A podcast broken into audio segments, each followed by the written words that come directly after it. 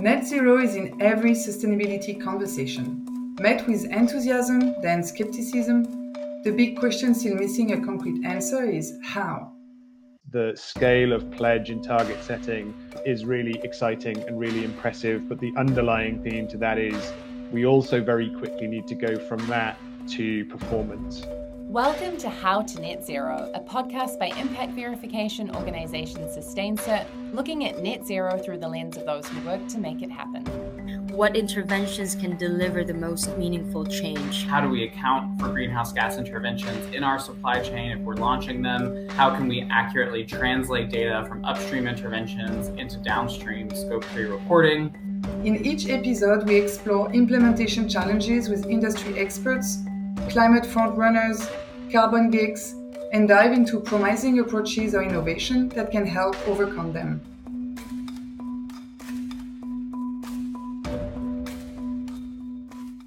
Welcome to the second episode of our first series of How to Net Zero. I'm your co host, Lucy von Sturmer. We kicked off our series on navigating climate claims with our first episode focused on getting clarity on the wide spectrum of climate claims. Together with my co host, Marion Verles, and our guest, Edward Hanrahan, we explored the different types of climate claims, what they mean, and what companies should consider before making a claim.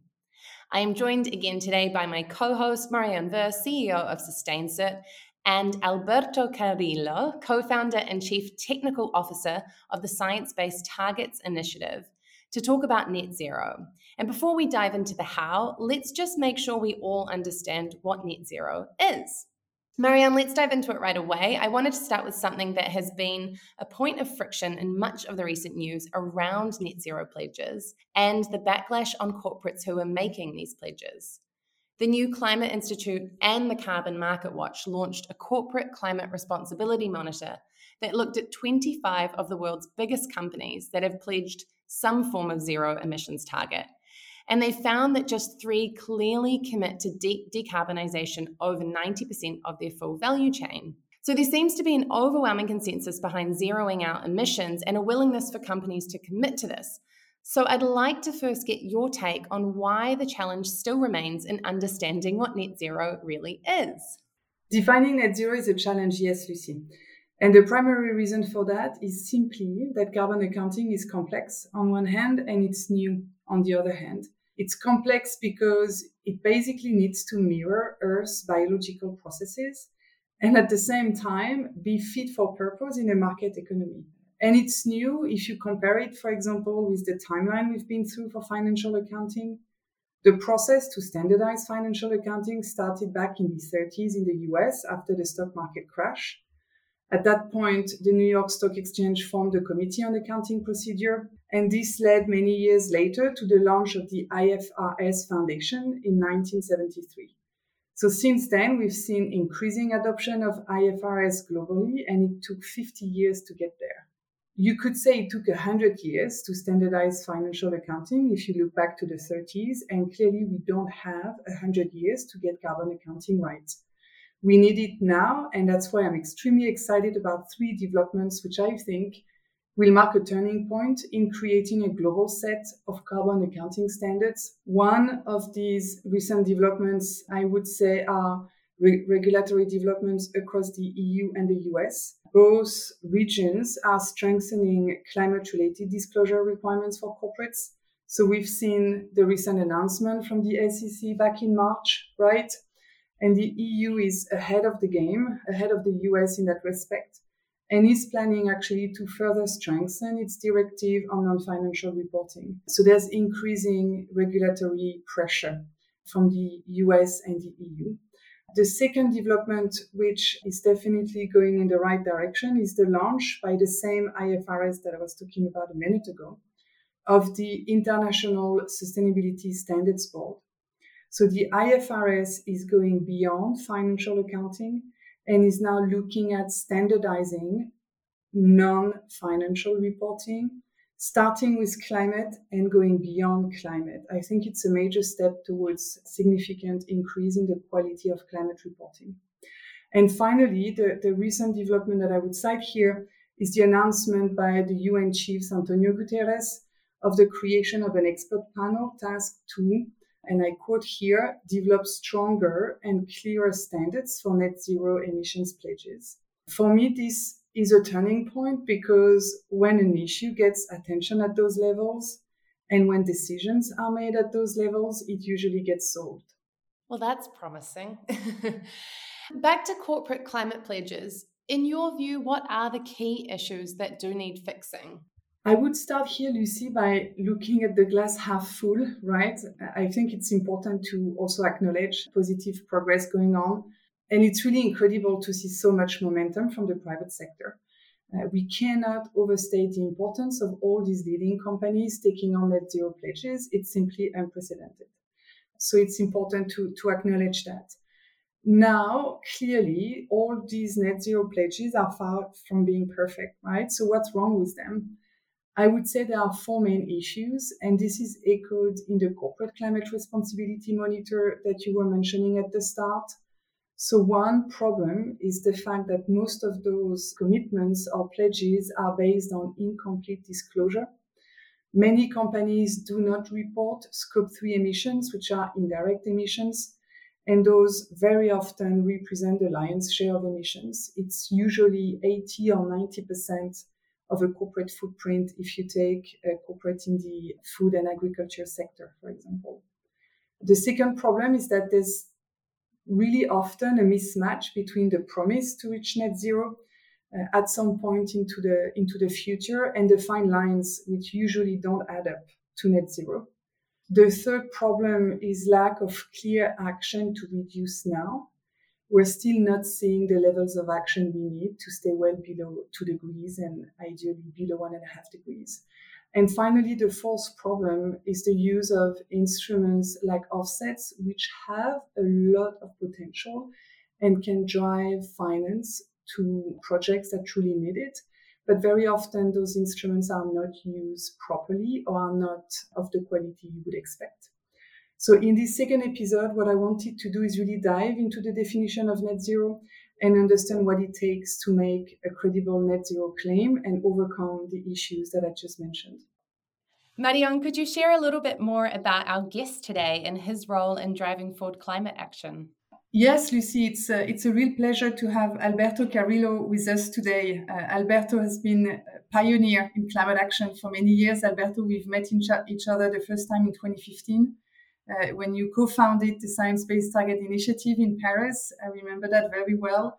Uh, you've been active uh, in climate action for, for many, many years. So, so maybe to get us started, Alberto, would you describe yourself as an activist? Thanks, Marion. Thanks for the introduction. And yeah, definitely. I think I consider myself an activist. And I would say, as, as many of us, the ecosystem, I believe that for us to achieve our climate goals, and our sustainability goals, we need to bring the corporate sector and the financial sector on board. So I consider myself as an activist because I'm driven primarily by our mission, but I, I want to find a way to bring the key stakeholders that are needed for this transformation. Thanks, Alberto. And, and as part of the science based target journey, you faced a number of successes. It's now strong of, of a few thousand companies that are committed to either science-based target or net zero. Uh, and with success also comes criticism. So we talk about some of them. But before we go there, I just wanted to, to get your perspective on, on the definition of net zero. So in our first episode, we had Ed Hanrahan as a guest. And I believe you know Ed from Climate Care and now called Climate Impact Partners. He's been part of our ecosystem for many, many years. So Ed walked us through the definition of net zero, taking roots in the Paris Agreement, the balance between emissions and sinks, the difference with carbon neutrality, which is a state carbon neutrality that you can reach in a given year, whereas net zero is a future uh, state that we will reach. And it's, it's a definition net zero that is still quite not necessarily controversial, but creates a lot of debate because the scientific community really defines net zero as the global level. And so my question to you is how do we reconcile the fact that net zero is a global target that we have shared across uh, all of us as a global community of, of people and organizations? And that really a corporate cannot reach net zero unless the world as a whole reaches net zero. So how do we reconcile that tension between a global target that we need to reach together as a community and the target that a company can have uh, as a discrete uh, set of resources and making specific decisions? Thank you, Yeah, very, very good question. I think, first of all, as you said, net zero is a physical concept, right? It's something that comes from biophysical sciences, and it's clear that we want to stabilize global warming, we need to reach a state in which basically we continue to function as humanity without continuing to add carbon to the atmosphere, right? The concept is very simple. We need to continue to coexist with our planet without adding carbon to the atmosphere, without transferring carbon from our biosphere, our forests, our soil, or our underground to the atmosphere. And I would say, as a concept, I think is very clear, right? Because that is, yeah, basically the key goal that we need to achieve. And so I think as a transformation, of course, what it means is that we need to evolve our economy and we need to find a way to continue to satisfy the needs of the population. We need to continue to satisfy the development of our population in a way that doesn't add greenhouse gases to the atmosphere, right? And that's a real challenge. And I would say um, if we leave carbon accounting to the side for a moment, I think that's what we really need to focus on, right? How does a company can continue to create value to society and to create value to investors without adding greenhouse gases to the atmosphere. And I feel with that concept, leaving carbon accounting aside, it is definitely, I would say, a very clear concept, but a very challenging transition, right? And I feel that is the tension that we have because we have clear clarity in terms of the destination that we need to reach, but we also have clarity about the many barriers that we have in front of us to reach that destination. And of course, when you start adding technical details and carbon accounting details and all of that, then it, it can get complicated. But I feel the concept and the destination is clear. And I feel that's ultimately what all companies should work towards because that is what we need to achieve as humanity. Alberto, can I jump in with a question? You know, we see and have seen for the last 10 to 5 years lots of companies making these sorts of commitments. I mean, as a ordinary citizen, it's really hard to understand what to celebrate. Is making a net zero commitment perhaps validated by the SBTI something worth celebrating or is that just the minimum that we should be expecting from every company right now? I would say we are in a transition phase, right, as humanity. And I would say we are still at the stage where the majority of the economic actors in the world are not even committed to transition. So I would say every single commitment is actually important because it's the first step that is needed, but a commitment is completely insufficient, right? So I would say we should celebrate it as a first step in a long journey that we need to follow. But we should not celebrate it as having reached the the journey because the journey is is still you know to be followed.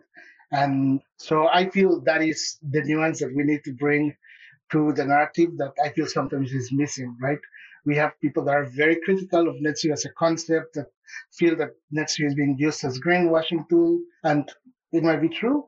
And we have people that say, no, wait, this, this is, you know, the first step that companies need to take or financial institutions or countries or cities. And we should not at all discourage entities from taking that first step, right? And both are right.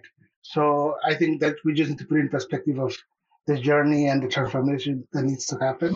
But I, I think we should celebrate it as a first step, but not as an accomplishment. We should celebrate it. And who, as citizens, can we look to to hold these companies to account? Is it the media? Is it civil society? Is it SBTI? Who's checking on these claims and progress? Well, something very interesting is that I would say we, we are moving from, you know, I would say the, the signature of the Paris Agreement five, well, now seven, seven years ago almost, then the rule book that was finalized recently, and out to the real implementation in the real economy. I think what we're seeing is there's a growth of actors and initiatives uh, that basically are becoming part of the implementation machine, right? And I would say what we need is a growing ecosystem of factors that basically help us transition towards that end point. And uh, from an accountability point of view, I would say we need an ecosystem of factors, right? We need NGOs, we need journalists, we need rating agencies, benchmarking agencies, civil society, advocacy groups.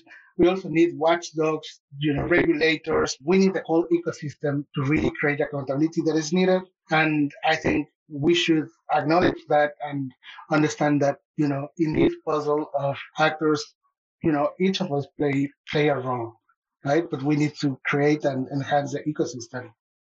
And we need verification bodies. Like SustainCert who can underwrite the claims that are being made and who can confirm boots on the ground that impacts, uh, climate impacts were achieved as they were claimed. So that's really our, our mission at SustainCert to bring this, this credibility dimension to climate action and particular corporate climate action. Yeah, Alberto, you talked about some of the, the limitations or criticisms that the Science Based Target Initiative has faced, is facing, the criticisms around the concept of net zero. Let, us unpack some of those if you want. We've we've talked before, and, and it made headlines in the news. The, the Corporate Climate Responsibility Monitor report that was published a few months ago. It was pretty detailed and thorough attempt at assessing corporate targets, corporate commitments, uh, and they raised quite a number of, of issues around what's happening right now and there's four sort of issues that I'd like to discuss with you to understand your perspective and compare notes on the solution that we can, can implement as a community of actors to solve those problems. I think the first issue is, is really a basic tracking and disclosing emissions. Even before setting a target, there's still too too few companies that do a good job at disclosing their emissions, and we see it specifically in the scope three space. So scope three being indirect emissions that usually come from whatever goods or services that a company would buy or sell. We've been doing a lot of work in the scope three space. I know that uh, CDP and the Greenhouse Gas Protocol has also done a lot of capacity building work to make it easier and simpler for companies to disclose their emissions. So why are still those companies lagging behind? Do you think it's a willingness problem? They're not really looking at it seriously. And now that the EU and the US are regulating and making it mandatory for companies to disclose, do you think we can expect a, a, an increase in quality? Is that what we need? Basically, regulations to push, push companies to do a good job? Or is there something else that is missing? Is, is there a technical problem that we're not seeing, or any other reasons that is holding companies back from doing a good job at reporting their greenhouse gas emissions? Yeah, thanks, Marion. Well, I think there are a number of challenges, and let me give you an anecdote or just a fact. Yesterday, I, I read news about a study that was conducted. I can't remember the, the author, but basically, I think it was, well, I, don't want to, I don't want to say the wrong name, but they were analyzing how companies are managing ESG data. And they concluded that basically for the 500 largest public companies, so basically some of the largest profits in the world, 55% of them are managing their ESG data in spreadsheets, right? So think about that. The 500 largest public companies are managing their environmental, social governance data in spreadsheets. So I would say, I think we are very far from what we need to create. I would say a robust data baseline globally. And so, what we want as a community then is it that those companies actually handle ESG data, including climate data, the same way they're handling financial data and give the same level of scrutiny and have the same processes and same level of rigor with climate and ESG data as they have with financial data. Is that the message we want to send out there? Exactly. I think I think this is this is the message. I don't think right now is being treated with the same level of rigor, and I think we are the economy companies financial institutions are not investing as much as it is needed to create strong data systems. And that's the first challenge that we find, right? Because when you don't have robust data systems, then basically everything else becomes more complicated. And when you don't have strong assurance systems in place, then everything else, becomes, and when you don't have clear standards, then, and all of that is what we have right now, right? And I would say that's the,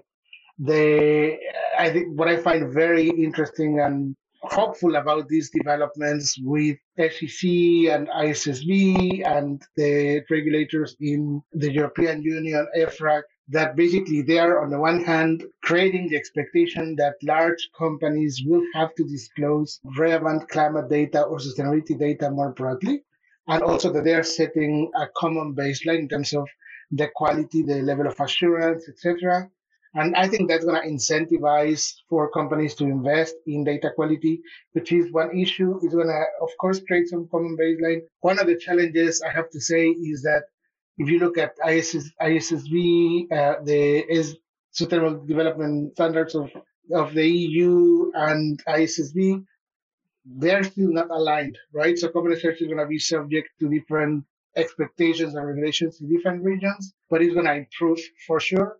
And I think that's going to eventually also impact not only scope and scope two data, but also scope three data, because ultimately, if companies and their suppliers have better quality data, then they can also have better, yeah, scope three reporting as well. But today is a, it's a real challenge.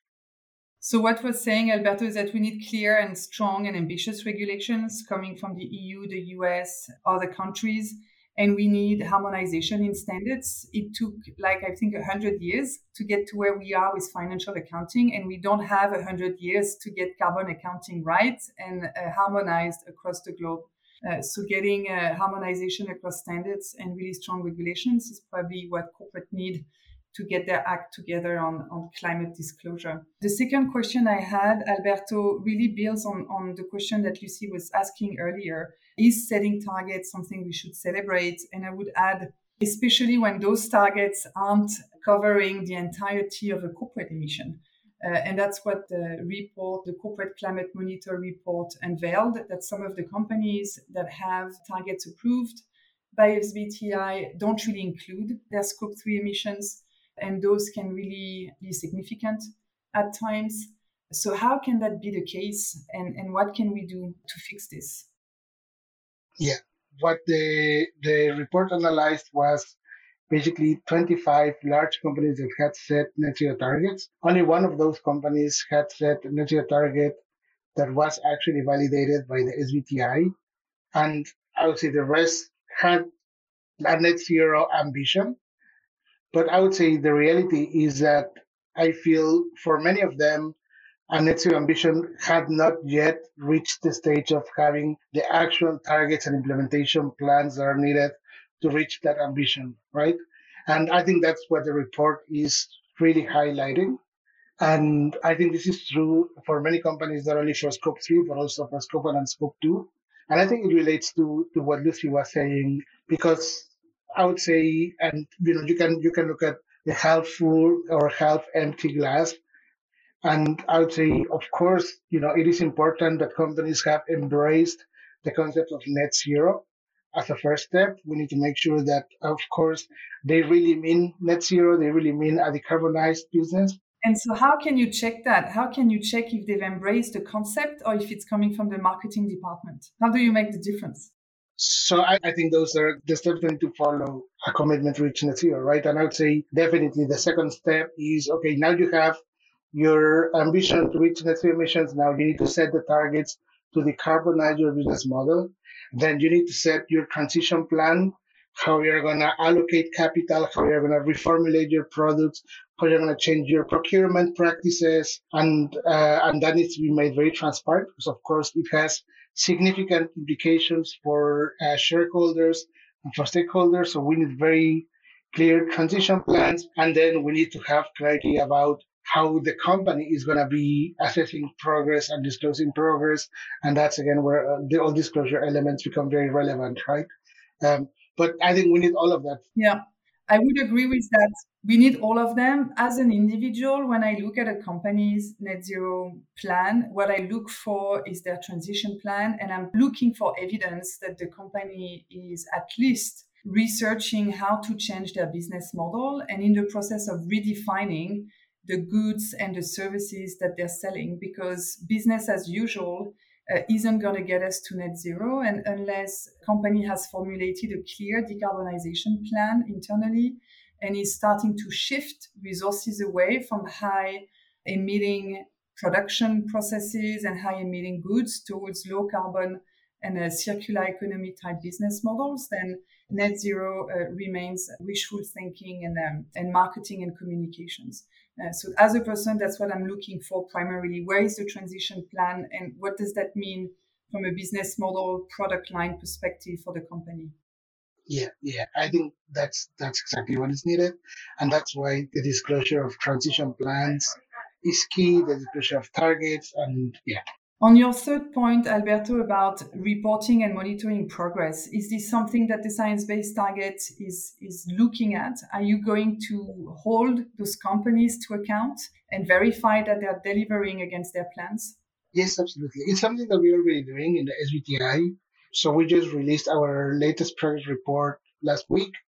And it's the second year in which we actually assess progress company by company and we disclose the assessment of progress company by company. This year, we actually released a dashboard that is available on our website where you can check for each company that has set science-based targets, how much progress they have made against their targets. And you can download the data and use it to, to really assess companies. What we found is that some companies are disclosing data that allows us to assess progress and others aren't, right?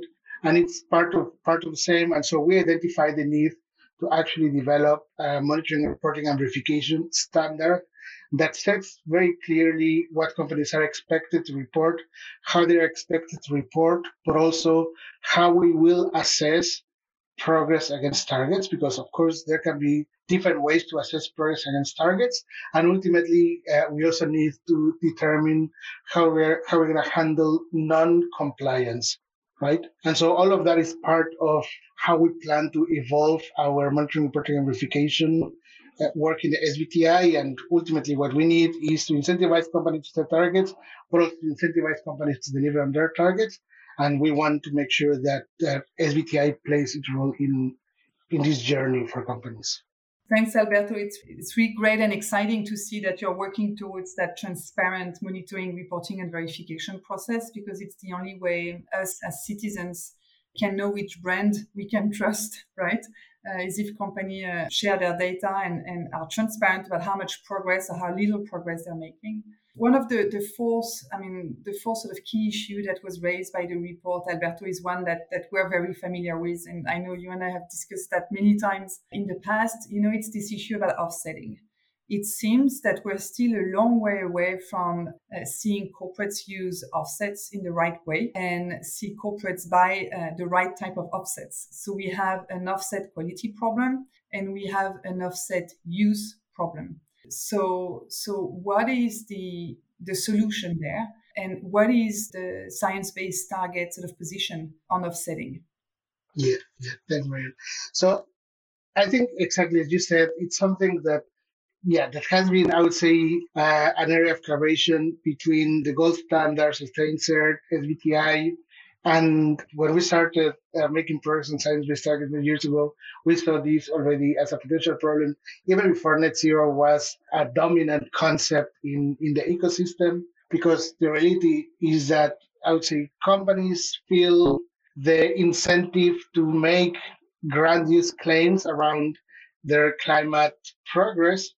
And in many cases, this is basically mainly informed by how much companies are actually helping finance activities outside of their value chain, but not necessarily uh, focused on how they are decarbonizing their business models. And I think that is just something that needs to change. I think the reality is we need the economy to decarbonize. We need companies to decarbonize their business models.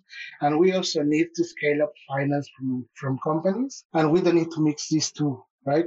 We need basically claims, or robust claims about how companies are decarbonizing their business models.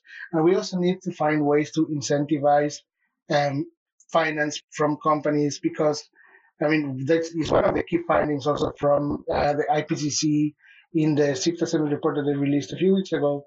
We need to scale up finance. And if you look at where is the wealth concentrated right now, of course, corporates play a huge role, right, in shifting finance from the current the status quo towards the transition, not only to decarbonize their assets, but also to help decarbonize the economy. I have just a few questions. So, we've spoken a lot about incentivizing, but you also spoke about not having yet necessarily come up with your actions around non compliance. So, in simple speak, punishment.